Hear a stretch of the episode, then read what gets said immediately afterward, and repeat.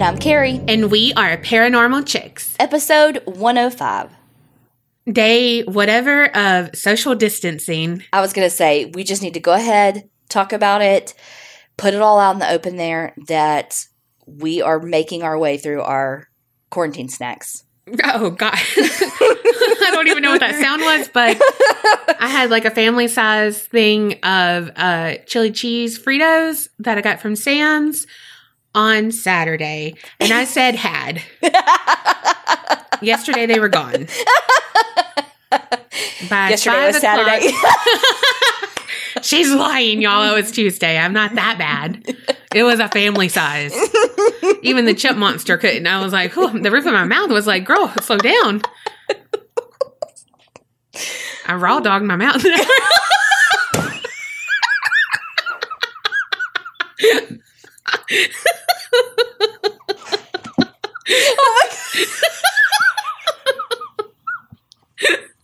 That's not what I was expecting. Oh my god. I don't think I you hit the desk. Well, damn, you fell out of a chair. well, I went there. I needed a moment to recover, much like your mouth. Don't worry, I moved on to cheese balls today. At least it wasn't dick cheese. Oh God, smegma. We're joking. I mean, that's the truth. Like we laughed, but that is the truth. she, I can't even. Never mind. it is the truth. I am healed. it is all good. But we do have snacks. We are prepared. We're not going to restaurants anymore. We're doing takeout. But it is pretty scary. Like, I mean, you know, we had a big meeting at work today talking about we may have to reduce hours. It's so scary to think of the financial burden Yeah, like the ramifications of everything. on a global standpoint, but also like my immediate future. Yeah. Paying my mortgage, paying my bills, paying my, you know, with if hours are reduced and all that. So I know that a lot of y'all listening are feeling the same thing. You have lost hours, you have lost jobs. And so just know that we're here, we feel it too. We have a great community that supports us and you and, you know, each of you. So reach out. We have amazing watch parties. And I think that there's going to be more throughout the time that people are in quarantine and Yeah. social distancing and all the things. So you'll have something to do. And we're going to try to do a Facebook Live in the group. Yeah, for sure, for sure. So Just something to kind of occupy time. maybe we'll play Child Crown. No, we won't. I was listening to Bitch Bible today, and she said, well, how, of course, I could never say it how she says it because she's so fucking funny. But she was like, I have never been more annoyed with my husband than now. She's like, day whatever of social distancing and everything he, the way he breathes, the way he chews, the way he blinks, the way he, you know, and Yeah. I was dying. That's you Yeah, for real. on the day to day basis. Mhm. If she's hungry, that's her. Oh, if I'm hungry, fuck. My keys felt weird and she was upset about it. Legit, she's not lying. Like her her purse fell and it made a loud because that's what her keys are attached to. It made a loud clang, and I was like, hmm. I kept it in though. yeah. Pre-medicated Kerri would have been like, Rah! A T Rex. basically. So we know that this is a hard time financially. So thank you so much for all of y'all who are supporting us to keep this podcast afloat. And shout out to our new Patreoners, Annalise H from Missouri, Jessica R from California. Dora G from Georgia, Rachel J from Missouri. Jennifer L from Michigan. And we kept the longest name. For last? Yep. Can I do it in one breath? We'll see. All right. Try and catch me creeping. I'm peeping. Try and catch me creeping dirty from North Carolina. All right. If you want to know what Patreon's all about, head on over to patreon.com slash the APC podcast. Thank y'all for all of your support. Okay. This week, we're taking a trip over to Atlanta to Emory University. Ooh. A stranger from the outside. Ooh. What movie? Toy Story. Mm-hmm. And we're in 1994. Damn. Uh, didn't that when Toy Story came out? 95, right? Close. One Enough. of those. Something. There's a 19 year old girl student at Emory University, and her name is Shannon Melendi. So, Shannon was gorgeous. She grew up in Miami. Her dad had actually fled from Cuba and came to the States, and, you know, so she grew up in Miami. She was so smart. She was like the president of her junior and senior class. She was honor society, graduated cum laude, like just very smart. So she had it all. Yeah. Brains, beauty. She was kind. She was she literally she was the whole package. She was wanting to go to law school. She like turned down Georgetown to go to Emory. Wow. She was majoring in Spanish and political science with a goal of going to law school and joining the Navy. And in her first year of college, like this is how um like just she was just poised for amazing things. She was an intern for the Carter Foundation, which was former President Jimmy Carter's nonprofit, and she was the first freshman to ever get a paid internship. Wow. Yeah. Her parents got married in the 70s. Her, her dad, Luis, and her mom, Yvonne. And they had Shannon and then her sister, Monica, that was like five years younger than her. While Shannon was away at Emory University, she also had a part time job as a scorekeeper at this like softball country club complex thing. And so she was on March 26, 1994, she was at the softball fields keeping scores for games. So she worked that whole morning and then at noon there was a break for lunch. She left to go to lunch and then no one ever saw her again. So Shannon's friends realized that hey, you know, where the hell is Shannon? She's missing. So they look for her and they end up finding her car parked at this gas station the next morning. Her keys are still in the ignition and the doors are unlocked. I feel like also only in 1994 would that car not have been stolen, Right? Or just pure luck. right? So her friends called the police, and then when the police get there, they say, okay, well, just y'all drive her car back to campus, and like we'll kind of like investigate from there, basically. And so her friends are like, drive her, she's missing. Wow. drive her car back. Okay. So that's like mistake number one. Yeah. That should have been a fucking crime scene. Yes. The police call her parents, who then come in from Miami to see what they can do, you know? Well, clearly the police were not like taking this very seriously that she was missing because they had them drive the car back. But they told her dad, she'll turn up. They even said she probably just went to Cancun just on a whim because it was coming up close to spring break. And so they're like, "Oh, she just went down to Cancun. She'll she'll turn up."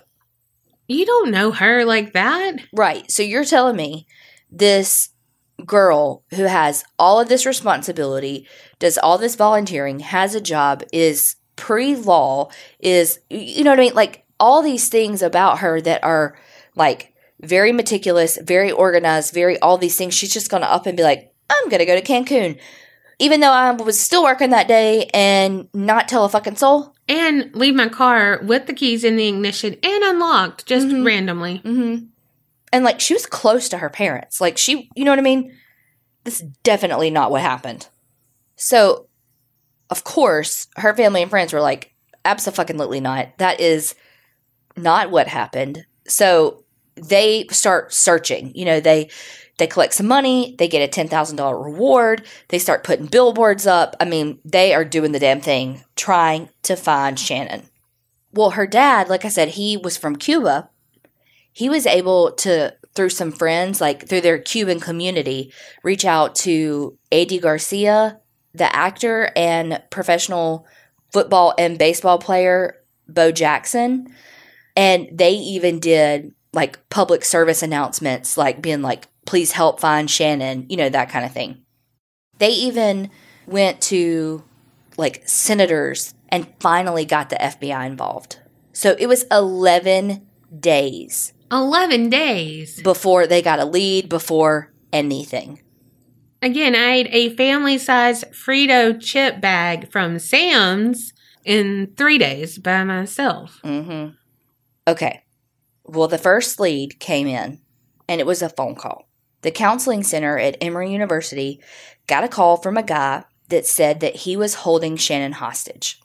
He said that Shannon was safe, but she, quote, felt lonely. Hmm, what? And he said, I promise that I'm going to show you proof, and hung up. Oh, Lord. hmm Well, the police were able to trace that phone call to a phone booth. When they got to the phone booth, there was a little bag there wrapped in masking tape. And when they opened it, it was a blue topaz ring that Shannon's godmother had given her. Oh, whoa. So, yeah, so whoever called was legit who Yeah. took her. Yeah, okay. I thought they were just yanking the chain. Yanking the chain. Okay, that's Okay. not it. All right, Okay. we'll go with it. One minded tonight. What? Just stop talking.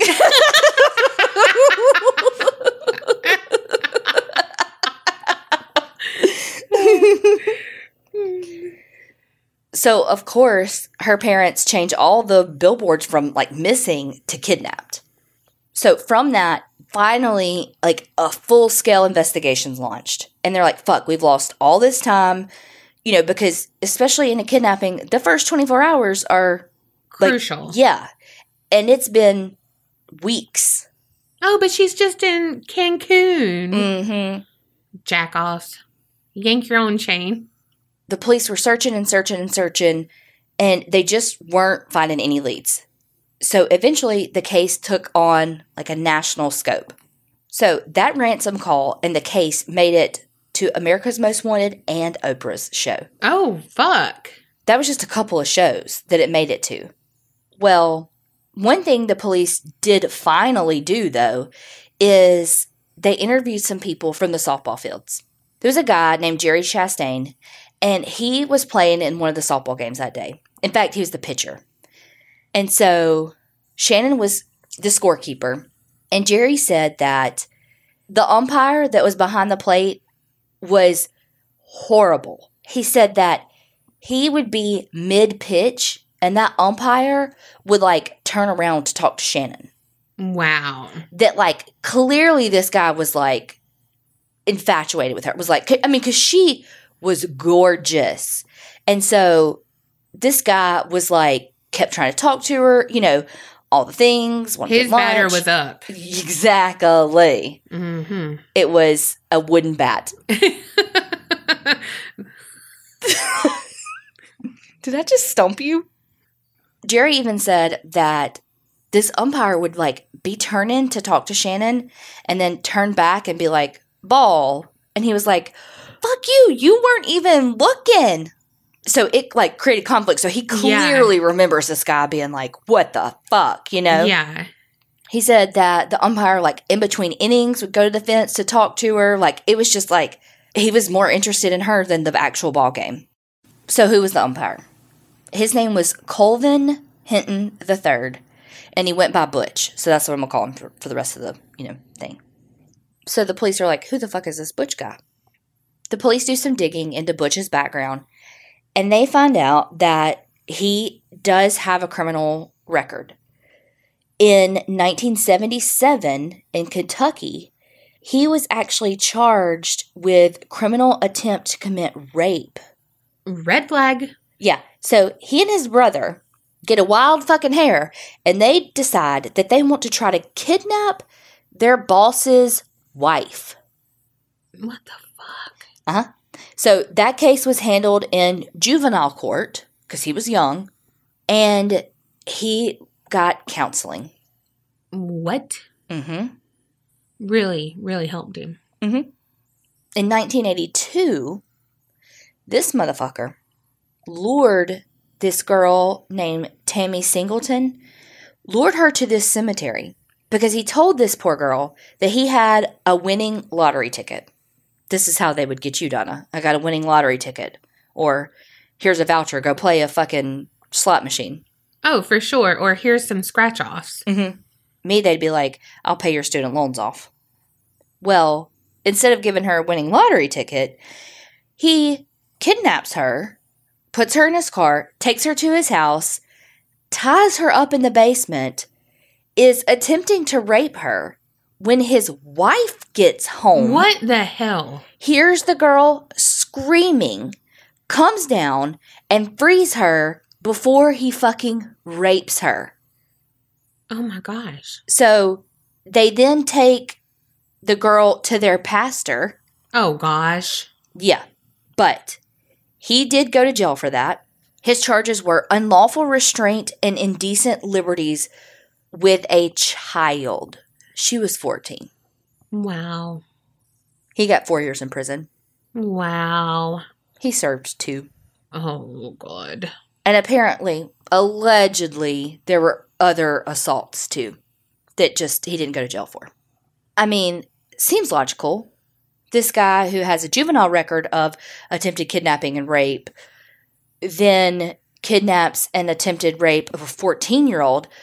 Let's give him four years and let him out in two. Mm-hmm. He's not escalating at all. Right. I was gonna say I'm not even a dressmaker, but I can follow that pattern.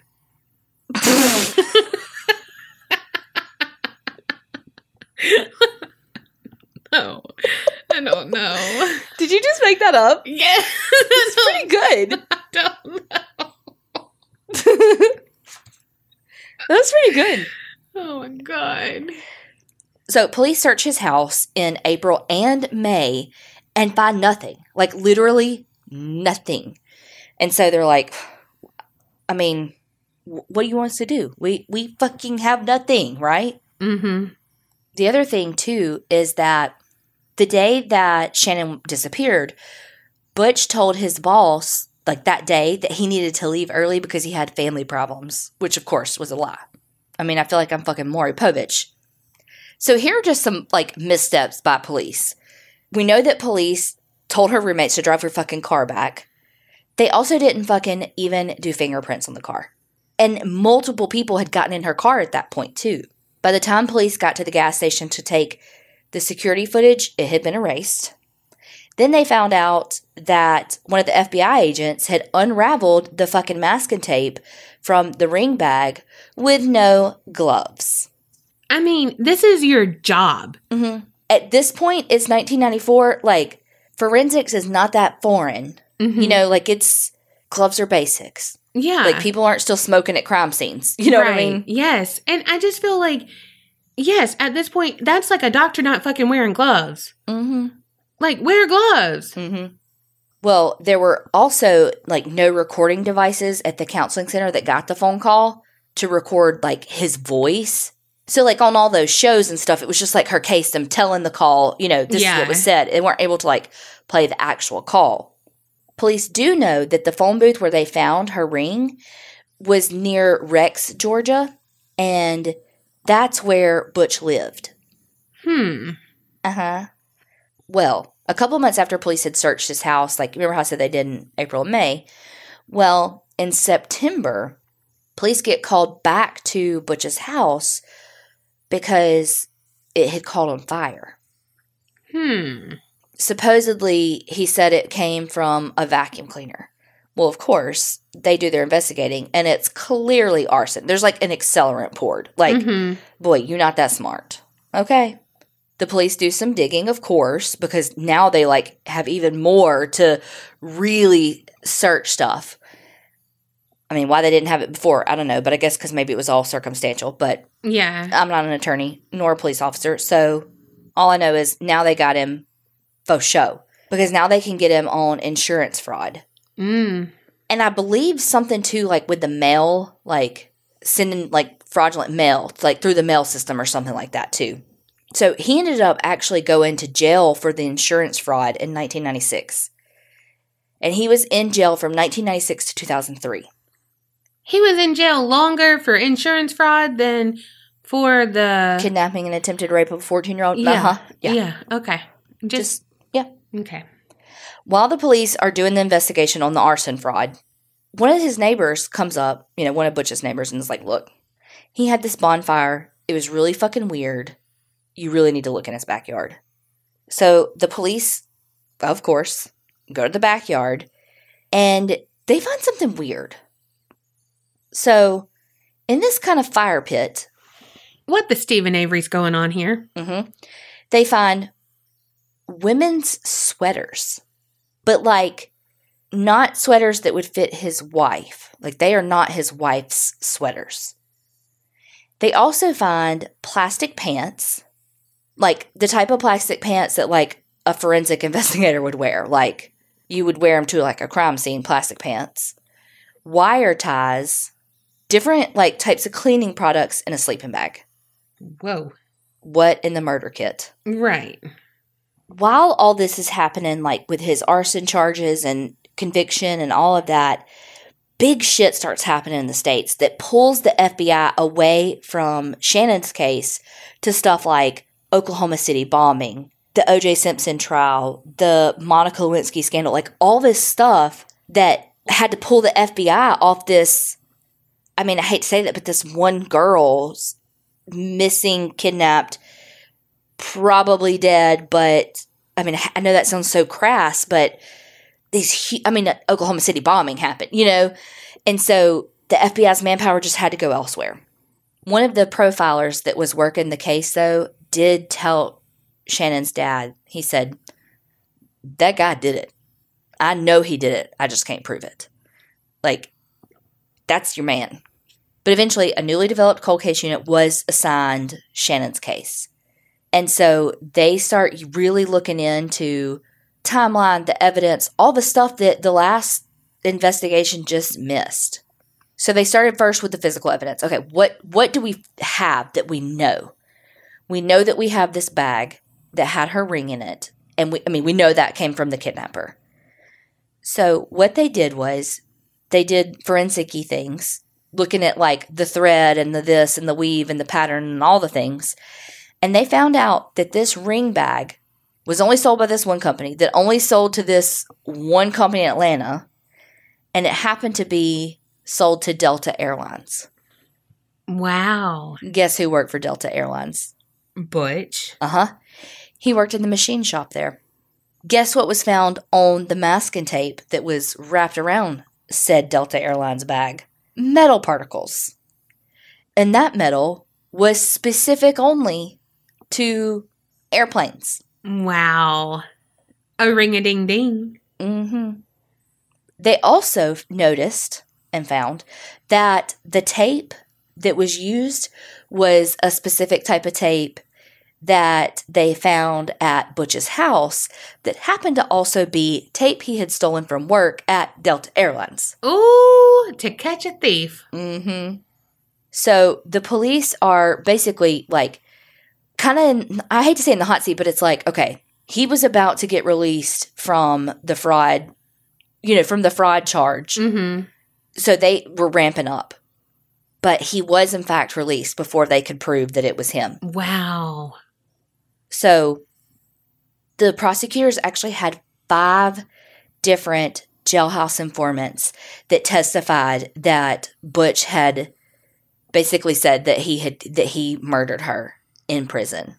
Wow. Butch denied it all the way through the arrest, the trial, all the way pled not guilty. I mean, through the whole shebang, maintained his innocence.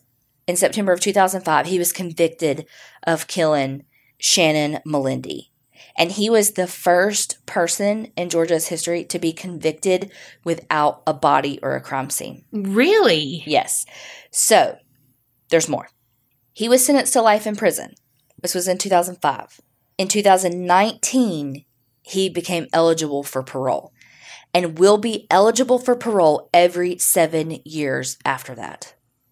So, every seven years, her family has to relive this through his parole hearings Wow. eventually, Butch did confess to killing Shannon.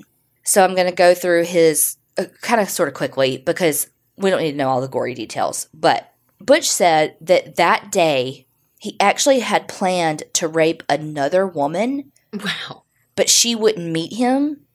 And so he had met Shannon for the first time at that game while he was the umpire.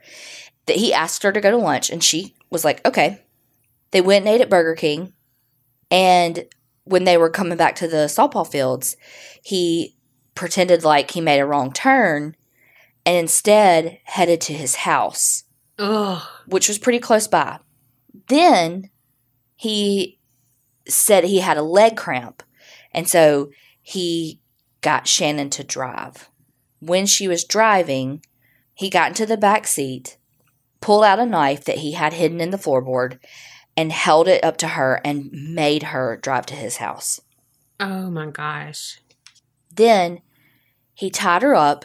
He told her that he only wanted to steal her car and that if she did what he said, she wouldn't be harmed. He would just steal the car and be done. So while she was tied up in his room, like upstairs, he went back downstairs. He started making phone calls around at the house so he could establish an alibi Uh huh. calling the wife, calling the parents, calling the, all the people. Then he went back to the softball field and then took her car to the gas station. Cause, and he again left the doors unlocked, left the keys in it. He was hoping somebody would steal her car. Yeah. He went back home and then repeatedly raped her. Oh gosh. Gosh, and he left the car at the gas station. So if they would have gotten the security tapes, there's Uh-huh. a good chance that they would have seen him Mm-hmm. leaving the car there. Uh huh. So then he leaves her, turns on the radio for her on the station that she requested. Oh, oh, sure. How fucking nice of you. yeah, sure. Yeah. Then he leaves the house again to take his niece and his nephew to fucking watch the Mighty Ducks. Don't taint Mighty Ducks for me. Girl, I was about to say it. Mm-mm. Fuck you, Butch. He got home about 10:30. Of course, she's still fucking tied to the bed, and now he gets scared. What yeah. a piece of shit. And yeah, right. Exactly. But you know, in his panic of, oh God, I'm scared, I don't know what to do. He rapes her like three more times. Oh, of course, of course. Then he goes to bed. He has had a long day. Mm-hmm. I guess he's tired. Oh God, I can't stand him. Mm-hmm. Well, he wakes up a couple hours later from his long winter nap, and that's when he decides he's going to kill her. I'm just going to read some of his quotes. This was from a really good article that I found in the ABC News Law and Justice Unit. So he said, About two in the morning, I came out of my bedroom. I stood at my bedroom door. I saw she was laying there. I stood there staring and thinking about how I was going to take her life. He said that he noticed the tie rack in his bedroom. So he got one of the ties, and then he said, She didn't even know I was standing there. I came over top of her real quick. I took the tie and I put it around her neck. I think I crossed it, and I strangled her right there. She stopped moving. It happened a lot quicker than I ever thought. Ugh. And you know what?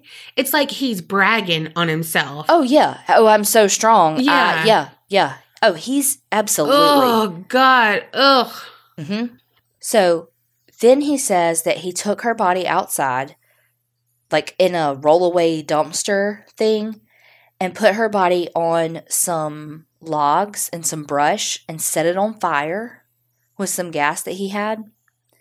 Then he said it started to rain.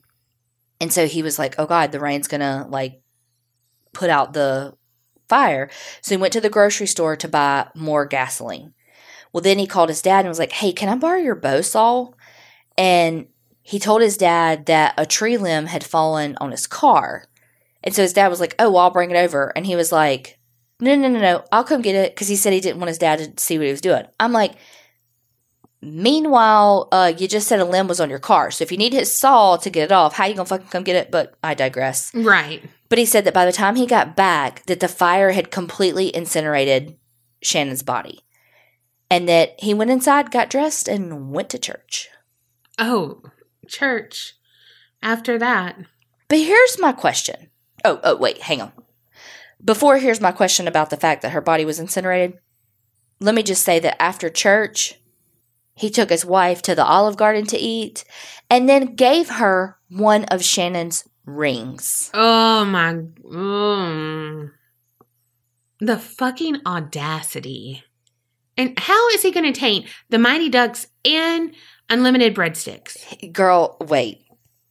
He told his wife that he bought it from a friend who had just separated from his fiance So he told his wife, and I fucking quote, I'm sorry it came off another lady. Don't think of it like that. What the fuck? What the actual fuck? What the incel mentality is that? Like, Bullshit. yes. ugh. So he says that because, you know, police had searched and they didn't find any of her remains in that fire area. And so he said that he really thought that police were onto him and that he had like cleaned up that area from the fire. His wife even held the bag for him because she had no idea. He told her he needed to clean the yard up before the landscaper got there. Then he took the bag of ashes and like dumped it by a railroad. Wow. But here's my issue. Do you fucking know how hot that fire has to be to cremate a body? Fucking hide. And do you know that when you use gasoline, it actually creates like a surface fire that doesn't actually burn the body? So I don't believe that. Right.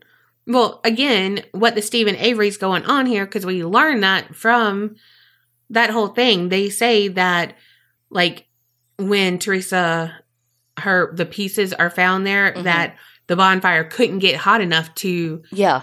do that to her. No, it can't. And again, I'm sketchy on the, the gasoline thing because that's from like a forensic files from a billion years ago that I watched. But it, like it really, because the gasoline like burns off instead of burning the body. Mm, It was a case where they had tried to burn somebody in a car and it like didn't do anything to the body. Again, it just burns the gasoline off. And so it's like they still don't know where Shannon's body is. wow. But it's not he did not burn that body that completely. Right. No. I don't know what happened to her. I mean, I know he killed her, but I'm saying I don't know what happened to her body, but I know it ain't that. Yeah. Unless he has a best friend that works at a fucking crematorium. Right. It doesn't don't that doesn't that fire get to like 3500 degrees or something? It's like insanely hot. Yeah. So, he's still in jail. He came up for parole last year. Still in jail and will come up for parole every 7 years basically for the rest of his life.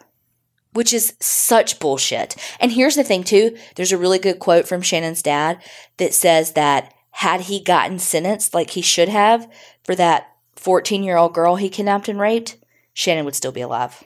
So fucking true. And that just, as the saying goes, shows to go ya.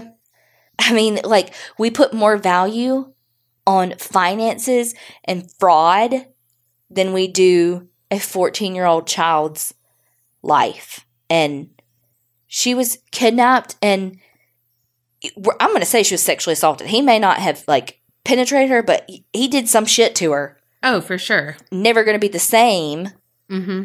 and that was an escalation from a previous conviction. So, what the fuckity fuck? Right. And just think about this how many women don't we know about? Because I can guarantee, well, I can't guarantee, but I can almost guarantee that every one of those fucking sweaters he has is from people he's assaulted. Mm-hmm. Or stalked, or you know, like Mm-hmm. that he was ramping up with. Mm-hmm. And just think, he had somebody in mind that day to rape Mm-hmm. who wouldn't come meet him. Like, how did they meet? Where you know what I Mhm. mean? Like, was it a certain chat room? Was Mhm. it? Yeah, because it was something that he clearly had like talked to her to get her to come meet him, you know? Mhm. This is such a fucked up case. And again, it just I think it's cool. Well, I hate to say cool, but I think it's cool because again, he was the first person convicted without a body in a crime scene. But also there was a good bit of forensics that led to his capture. Yeah. But also I think it's interesting the timeline in that the happenings in America impacted the case because again, FBI resources had to be pulled elsewhere. Well, and then like OJ, that case pretty much started like the true crime 24 7 like coverage. Mm-hmm. People wanted to watch everything, you know, and so news coverage were, you know, like it Oh, yeah. started to, well, hey, we're going to get clicks, we're going to get Mm-hmm. views and all of that. So it's not just going to be some girl, it's going to be Monica Lewinsky, it's going to be OJ, it's going to be these big time things. Like in Ted Kaczynski, the you know, in the Oklahoma City bombing. hmm Thanks, MK Ultra. Right. Gosh, I hate Butch. Yeah, he's pretty shitty. Oh, You know, and again, it's still one of those things where he, I'm going to use air quotes of took responsibility, but also not because he's not telling the whole truth. right. Could you imagine being his wife? And not only just like finding out that, okay, he's probably raped a dozen women, but also that ring. And then for him to tell you, sorry, it came from some, like another woman, Ugh. but like pretend like he, I, like that. I was like, are you motherfucking kidding me?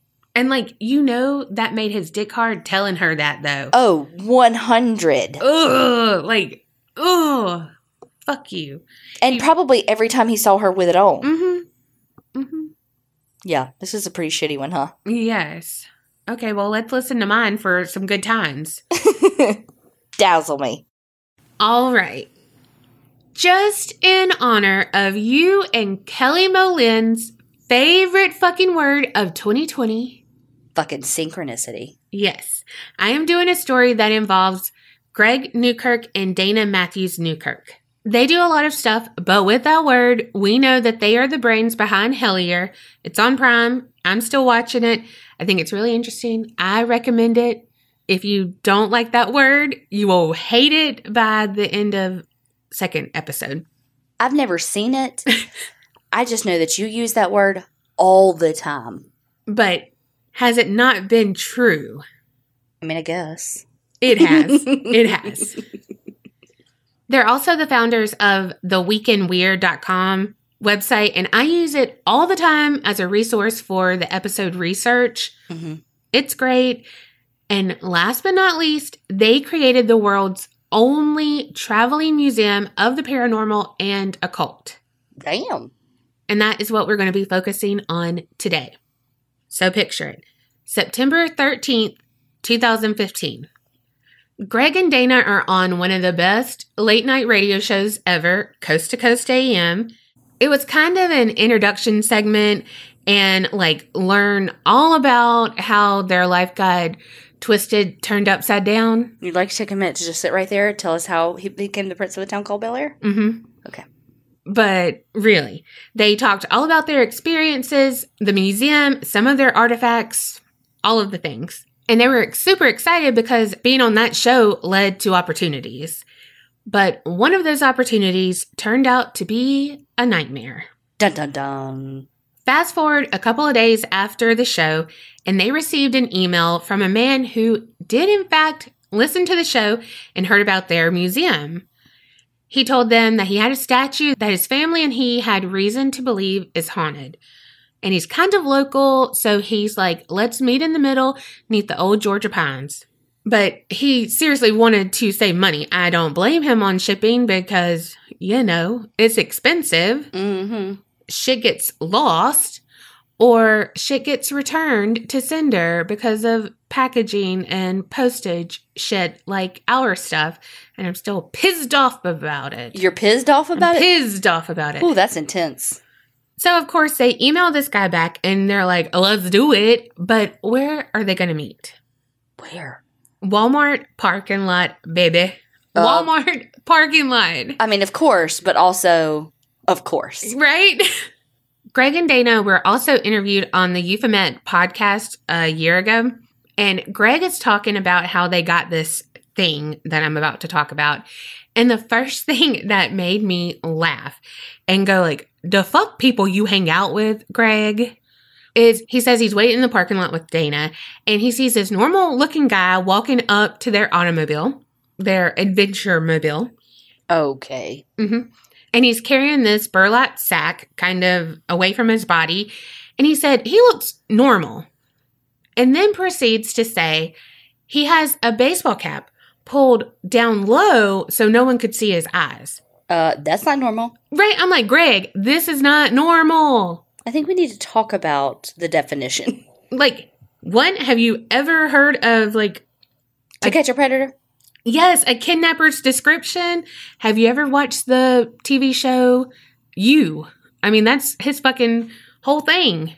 But I will say in the article on Week in Weird that Greg wrote about this, he said that the guy looked like an all American dad, but about the hat, and I quote, it was the kind of flimsy disguise worn by dudes who use the back doors of massage parlors. Damn. So I was like, okay, you know it's sketchy. Okay, Mhm. Greg. But Okay. that's oddly specific, Greg. Looking at you. Very true. Very true, Greg. So the man obviously came up to their vehicle and kind of shoved the burlap sack at Greg and was seriously like, Well, Greg, he's your problem now. Oh, shit. Well, Greg's like, Hold up, wait a minute. We need some background info on how you came across this. We can't magically know everything about this. We need to know, you know, just, we need information. You can't just be like, He's your problem. Like, who is he? Mm-hmm. Like, oh my gosh. He's like, don't worry, we're taking it. Just stay. Yeah. So the tea of it is six months before this whole parking lot shenanigans went down, Tim and his family, which is his wife and a son, and this is the man that approaches the car, moved to a house in the country in Dayton, Ohio. That is the third time Dayton, Ohio has come up for me today. Synchronicity, y'all. Fucking synchronicity. You're witnessing it right now, and Kerri cannot deny it.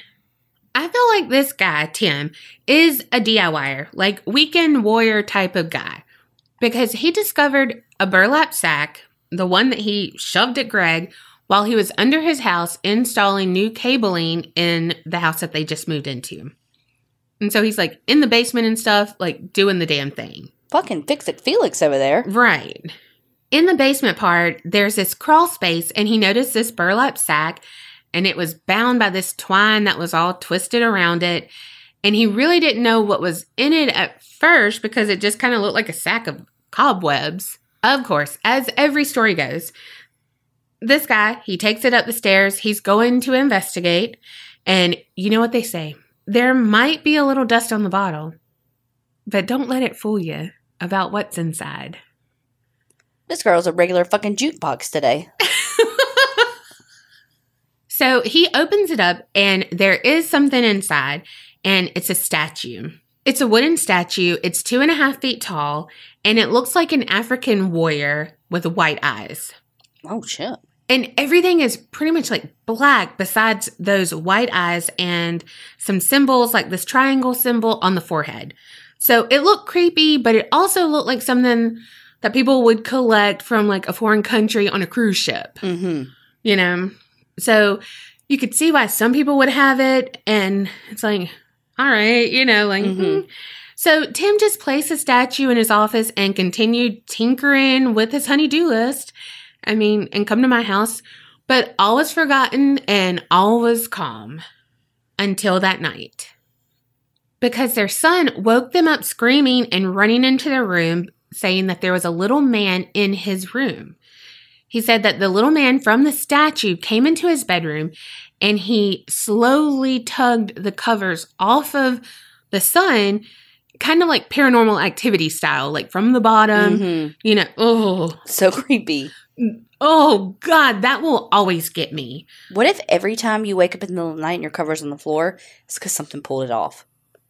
My my cover's always like that. Mine did too last night, which is what made me think of it. I mean, also I toss and turn like a motherfucker. I know. I've had to share a bed with you before. Well, this kept happening for a little over a week, but Tim and his wife just kind of said, okay. The son got freaked out because he saw the statue. It looked kind of creepy, and the imagination of a kid, plus a new house, you know, I mean, it equals nightmares. And again, like most stories that I cover, the parents don't believe the kids until it happens to them. And this story is just like that. Tim refused to tell Greg and Dana about his wife's nightmares that she began to have. But he did say they both had really bad dreams. His exact quote is All I'll say is that they were the most vivid, detailed, and horrible dreams the two of us have ever had. Hmm. And two plus two equals four. And the only addition since these nightmares started was the statue. So Tim was like, I'm rewrapping it. I'm replacing it down in the crawl space and washed his hands of it. Mhm. But the damage had already been done. Slowly but surely, the family's nightmares went away, but in a way, they became a reality because it wasn't just in a dream state any longer. Paranormal shit started happening at all times during the day. Electronics were really affected, so the lights would flicker on and off. They would see shadow people. And also, they would return home from various outings to find all of their faucets running at full blast. Hello, wet bandits and high water bills. So, all of that's bad and could potentially be really bad if the sinks or the tubs overflowed, but shit kept getting worse. They would have a hard time getting to sleep at night because it sounded like people were having a fucking rager in their house. Slamming doors, kitchen cabinets, knocking, you know, just like like Ace Ventura when he's like, oh, oh," Yeah. but like, you know, just like back and forth, Yeah. closing. And then they could also hear silverware being thrown. So they got up to investigate and they found the kitchen was devoid of people, but looked like a tornado had come through. So Tim tried to go again. Like, you know, this was all stuff that had happened to Tim. And so Tim's like, all right. And Greg's like, look, I need to know, like, what happened to your wife then? Like, we, we hear all of what you're saying, but what happened to your wife? And he's like, look, I'm not telling you, but I will tell you one of mine. This is quoted from weekinweird.com. He said, I had a dream that I held her down, put a sharp rock to her chest, and cut her open. I heard her ribs crack, felt the warmth of her blood. I can remember the way she screamed, everything. It was all so vivid. Then I dug out her heart with my bare hands and ate it. Oh shit. It wasn't a regular dream, it was terrible. And by the time he finished that last sentence, he was visibly upset and just kind of backed away slowly and said, Again, he's your problem now. And I know you're not really going to get this, but all I could picture is Tim doing the Miss Vanjie, Miss Vanjie from Drag Race. And I died. Like literally for, mm, I don't know, five minutes, wheeze laugh because that's fucking funny. Greg said the day after they took the statue, which they were now calling the idol, they experienced car trouble for the first time in their adventure mobile. And lo and behold, they had the idol in tow. A trip that should have taken eight hours ended up taking 15. Oh god, that's the worst. Uh huh. And there was absolutely no reasoning for it. So when they got back from the gig, he got it checked out. And seriously, the mechanics were like, no, bro, you good. Like there's literally nothing wrong. Damn. However, a week later, they were scheduled at a festival in Lawrenceburg, Kentucky. And 20 minutes into the trip, the electrical system went completely batshit and shut down. Oh shit. Yeah, so they called AAA and they called a friend of theirs, Jeff Waldridge, because he was the one who arranged their part in the festival. They needed to let him know, like, hey, dude, I we can't make it. Because they have to bring all of their Mm-hmm. artifacts and stuff. And Jeff is a fellow investigator, so they told him about the idol and like we think it's this because literally we've never had a problem and Just got the car checked out. yeah. So he's like, "Send me some pictures." You know? Don't they always want pictures? Mm-hmm. So, cut to the next day, Greg receives a text from Jeff that said he had contacted his friend, Bloody Mary, who is a New Orleans voodoo priestess, Mm-hmm. Which we know from Zach and Addie, and like she's been on TV shows and all of that. Her first words were, He didn't unwrap it, did he? Oh shit. Right. So, according to her, when Tim found it and he unwrapped the burlap sack, it confused the idol because the statue had been placed in Tim's basement for a reason. And she didn't know if it was a protection or a curse. But it was confused because it didn't know who Tim was. And also, it didn't know like its purpose. Yeah. So she said, Look, make an altar, kind of tell him what's going on, where he is, who y'all are, and give him an offering of rum and tobacco. And today, the Newkirks do have an altar in the corner of their living room, and he has lots of gifts and everything, and that's where he stays while they're not on the road. Yeah. She also told them to tell Tim to like purify the spot where he found the idol, so that crawl space. How do you purify it?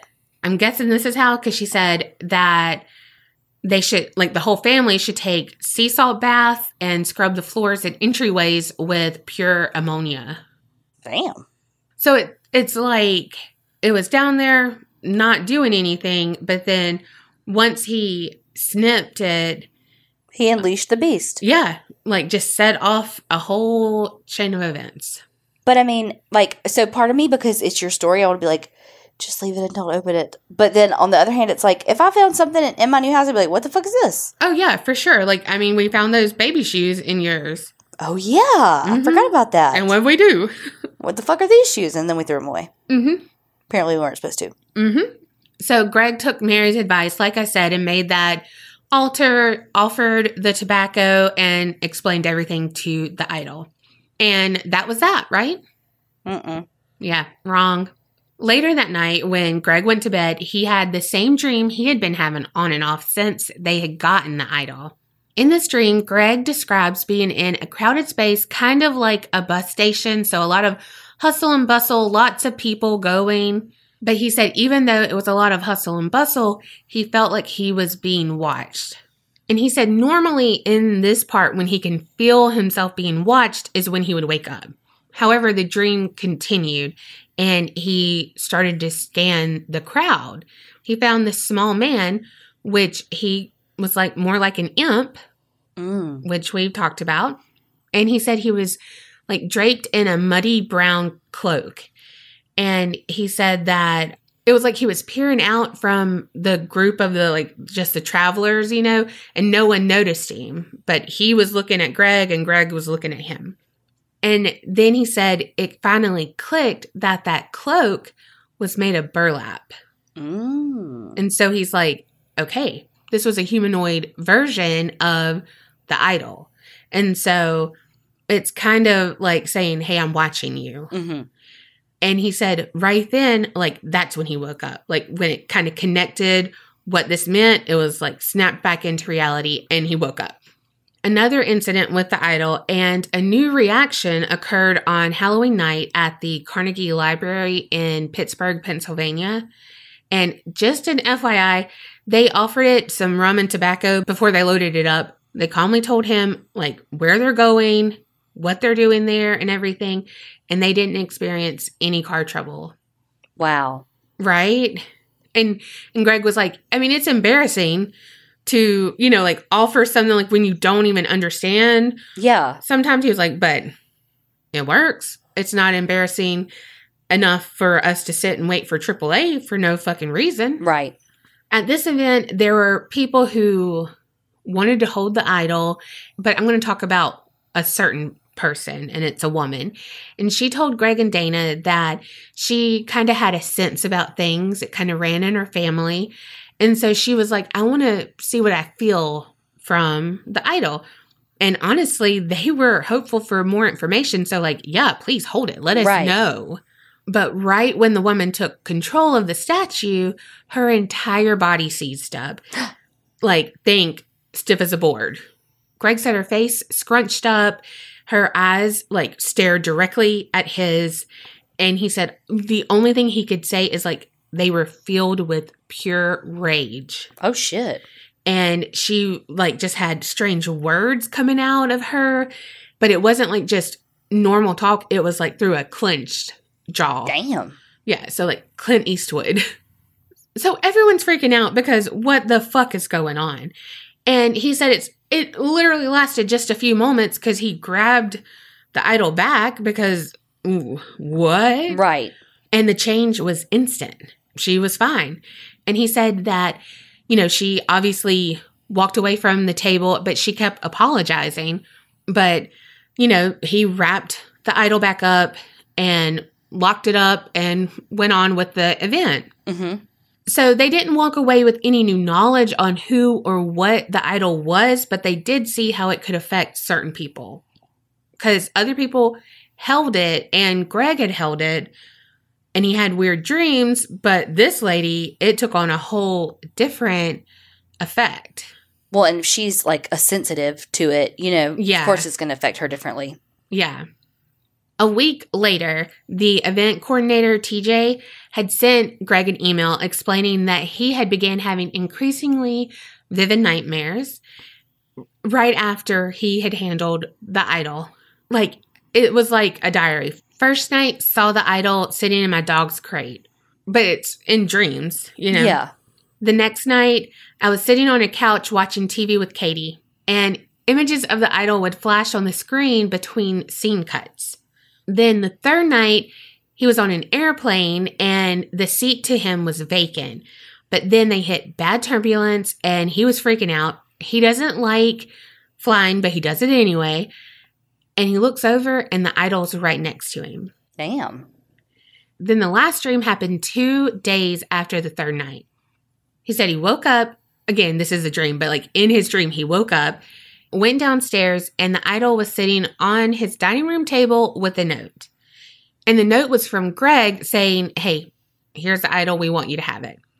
So he tried to contact them, but their phone numbers didn't exist. Then he went on social media and he couldn't find them then went and found the text and tried to text like hey what's going on and the carrier said number not found then he said he mailed it he shipped it back and it returned to him and said return to sender no address and so he google mapped it and it just showed a road with fields and so he woke up like entirely shaken by the whole thing like once they had gotten rid of it they ceased to exist Yeah. but he said the last time that the idol appeared, I wasn't asleep. Oh, shit. This was last Thursday. I was driving to work and it was a bit foggy on the road, and it's a highway. And the idol showed up in the middle of the road. He said he saw it ahead of him and he started to slow down and he disappeared. Wasn't tired or anything, but he was so shaken up that he had to pull over. Damn. And so Greg is like, okay, we knew that once people touch the idol, they would have weird dreams, but now they're seeing the idol in real life. Yeah. Dana and Greg would do EVP recordings with the idol, and their equipment malfunctioned every time. Finally, they managed to record his voice, and for months, it only came through as a guttural scream. Oh, shit. And so they're like, what the hell? But over the time as they went through and had him at different events and people started bringing offerings and stuff, he it's like he found a voice. And so he started replying in a voice. So fast forward to the time when the Newkirks were asked to cover a spot for the first hour on Coast to Coast AM because a guest had dropped out last minute. And so they're like, hell yeah, let's do it. Right. So of course it made sense to bring the the idol because that was an object that they got from their last appearance. Mm-hmm. And it went well, nothing bad happened. The next day, the webmaster for the Coast to Coast AM website was like, Hey, I need a photo of the idol for our blog. And so Greg was like, Okay, I don't have any like good close pictures of the statue, so I'll send you some. Well, later that evening, Greg also posted the history or the lack thereof history of the idol on weekinweird.com Okay.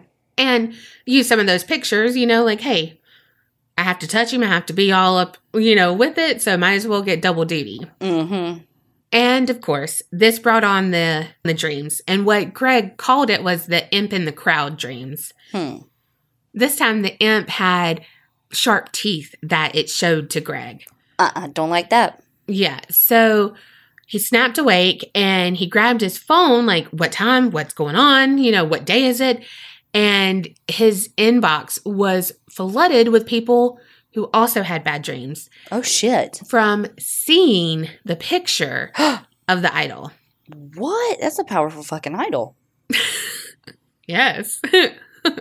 I mean, what in the Greg Brady is going on here? Damn. So now, I mean, it's just like progressed and progressed and progressed. I will say that if you look for pictures for this, you do so at your own risk and you might lose sleep over it. And as Kerri says, do not fuck with my sleep. exactly. I didn't even have to wait for you to say it because Mhm. do not fuck with my sleep. Right. I will say by this time, people had given the idol a name Billy the Idol. Okay. I mean, it's cute, but his full name was Billy the Idol of Nightmares. Like the Idol of Nightmares. That's fucking scary. That is, that is. But, Billy the Idol, it's better. I mean, it's like, mm, okay. hey, Billy. Like, you know, I mean, okay. Yeah, you making a fucking idol of nightmares sound pleasant. Well, it might be. what you mean? Okay. I'm going to tell you, y'all, this is not scripted. I tell you. Like I mentioned, the people in the crowds began to bring Billy offerings, and he became more interactive. On the Euphemet podcast, Dana talked about this one time they were on this island doing an event, and they were in a building on the second floor, and they had Billy. There was this woman who was like, I'm a painter and I really want to, you know, draw and paint Billy. Like, because it's it is like a statue. It's an African warrior statue. It's striking and scary and cultural and all of the things. And Dana said they were slow, so she was like, "Yeah, you know, take him in the room, whatevs." And so she's painting him. He's on a table, you know, and she's doing stuff. Well, then a snake comes and curls up. Curls? Mm-mm. Something, but ugh. Yeah, like, I mean, goes in a circle, whatever snakes do. A snake curls up underneath the table that Billy's on, and the lady starts to cry. And Dana helps her get it from underneath the table and takes it outside. Well, turns out that the snake is a totem animal for this lady, and she said it was like a sign from Billy saying thank you. You know, and so it was just like a moment that they had damn. like with this respect thing, you know, and because Dana's like, okay, we're on this island, like a random place. We're on the second floor. How did a snake get up to the second floor, Mhm. past people too? Like, hello. Oh, absolutely. and like it just happened to really resonate with this lady, curl up underneath his table. Right. You know, it Yeah. was just like, mm. so it was really like cause and effect, like uh, intelligent communication. Right. And then there was this man who held Billy at an event with Nick Groff from Paranormal Lockdown. And this was at the Ashmore Estates, and it was during like a Nick Groff tour. Well, three days later, he was driving, and all of a sudden, he just started to think about Billy the Idol. And in that exact moment, a semi truck and a trailer like came over, encroached on his lane. Oh my God. So he was like, I have to take action because if I don't, they're going to crash into me and I'm a goner. So he like took his truck off the road, you know? Oh my God. He went into the ditch at 65 miles an hour and totaled his vehicle. The truck didn't even stop. And he said, for whatever reason, he recalled thinking about Billy the Idol again as he was in the ditch in his truck and he walked away without a scratch. Wow. And so he emailed that to Greg and he said, Was it bad luck or was it good luck? Did he cause the wreck or did he save me from the wreck? Man, who fucking knows? Right? Then in all of this synchronicity ness of it all, there was this man who was very knowledgeable about the Congo who just happened to be in the area, came upon the museum thing. So he knew some stuff, but he didn't know everything. But his friend, he was like beep, boop, boop, boop, boop.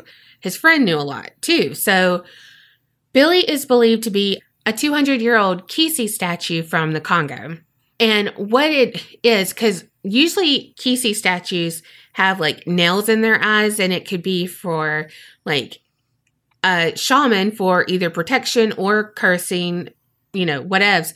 But it didn't have any nails in it. And so they said that it's probably for a healer, but a personal, like for personal use. So as the people offered and asked for blessings and everything, it kind of brought him back to life, like he found his purpose again. Mm.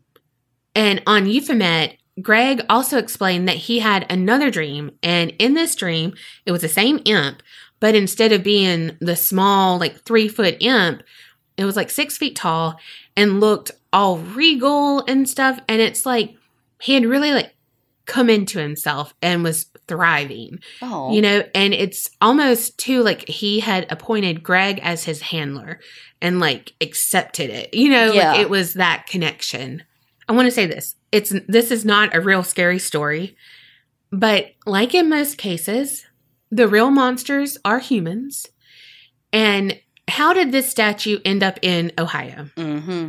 Well, it's believed that when the missionaries were in the Congo, they destroyed all of these Kisi statues because it was a really dear thing for the people of the Congo because this is how they would talk to their gods. This is so much for their culture and for everything. And of course, you know, that's not what we need for our God, and that's what we're going to do Mm-hmm. you know, all the things. And so what they didn't destroy, they took back as, you know, decor. Oh my god. And well, here we are, folks. So how did they know? Like, how was it in a burlap sack, and why was it under the thing? Maybe so, you know, like who knows on that? They don't know about that. I mean, maybe someone found it and who knows? Maybe, you know, like they knew what it was and they put it as a protection thing for the house, Maybe. you know, or I, who knows? And it took me back to that that story about the terrible fucking man who raped all those people in the Congo, but about those missionaries and how if they would have just left the Mhm. tribes along and let him be punished by the tribes, a lot of girls would have been saved. Yep. But the missionaries had to go in and put their law, their beliefs on these people. And it's just like, what the fuck? You know, and Mhm. I mean, it just goes to show you. Shows to go you. Oh, fuck. Good Can't try. You actually said it right. Oh, but uh, that, I mean, even just this, this artifact, people had really bad dreams when this was in the wrong hands and, you Yeah. know, all of the things. So it's like people's lives could be bad. Like, what if they didn't think about that statue and it stayed in that house? Like, they had those bad dreams. I mean, he could have been driven to do something. Yeah. You know what I mean? And it's like, and I know that's like such a leap. It just angers me so much about that. But one thing I think is pretty like poetic almost about it though is that in the end when it found its place and it was cared for and supported, it grew into something regal and better. Yeah. Well, and I, I, it goes back to me. Look, y'all, I don't hate on missionaries. Like, I feel like there, there are purposes and everything for people. However, Don't push your shit on me. yes, don't tread on me. Mm-hmm. But it's like yeah this is actually a good thing and maybe he did save him from that wreck maybe all of this thing and it's like it's a positive thing and y'all destroyed this good because y'all saw it as evil Mm-hmm. And again, it's someone's culture, it's someone's way of life, and just because it's different doesn't matter. yeah because you don't understand it it's not evil it's not wrong Yeah. It also kind of illustrates, again, what I just said like you grow and you nurture something and show it kindness and generosity and love, and the good you put into something is reciprocated. Yeah, well, that's kind of what I wanted to end on. So I had wrote, so not to end on a bad note, Greg and Dana said it's amazing to think that if they had not cared to know anything about the statue, if they had just got a haunted statue and he had these really creepy dreams and weird shit was happening to their car and like it's all evil, like that's all scary shit. yeah. And it's like, yeah, and yeah, the idol of nightmares. And I mean, that's true and all of that. But they wanted to learn more and they listened. hmm And because of that, he's thriving. And if they didn't do that, if they were like other paranormal things that just take it at face value sometimes, he would just be a haunted object in a glass that we're afraid of. hmm Like he wouldn't be doing the good in the world. Honestly, he's a positive light in their life. He's kind of like a family member, you know? And Yeah. it's just like they're whole, they're complete, he is, and and I feel like that just is what we need to do as a society. You know? Mhm. I mean, seek the good, listen, be willing to learn. Because you really do reap what you sow. Yeah. I mean, not in every instance, because sometimes people are just going to be the way they're going to be. Right. I mean, there's bad shit in the world. But sometimes just a little bit of kindness goes a long way. And I mean, especially with everything we're going through now, is a not a country, a world. Yeah. And it's not always about you. So I I always think about like I try to be nice to everyone. hmm And like why why didn't that happen to me? Like I try to do this. And it's like but who cares? Like I might have made someone's day and it's fine. Yeah. Like that's enough. Me being nice to that person could have been the difference of whatever. And that's enough. It's so much easier to be kind. It is. There are days where um, I would end up as a story on the podcast, Mhm. but I mean, that's being human. But for the most part, it's Right. like just, again, it's easier to be kind. Yeah. Well, that was good. Thank you. It's a little different. I don't know how much I believe it, but I don't not believe it. I don't know. I mean, I I believe it.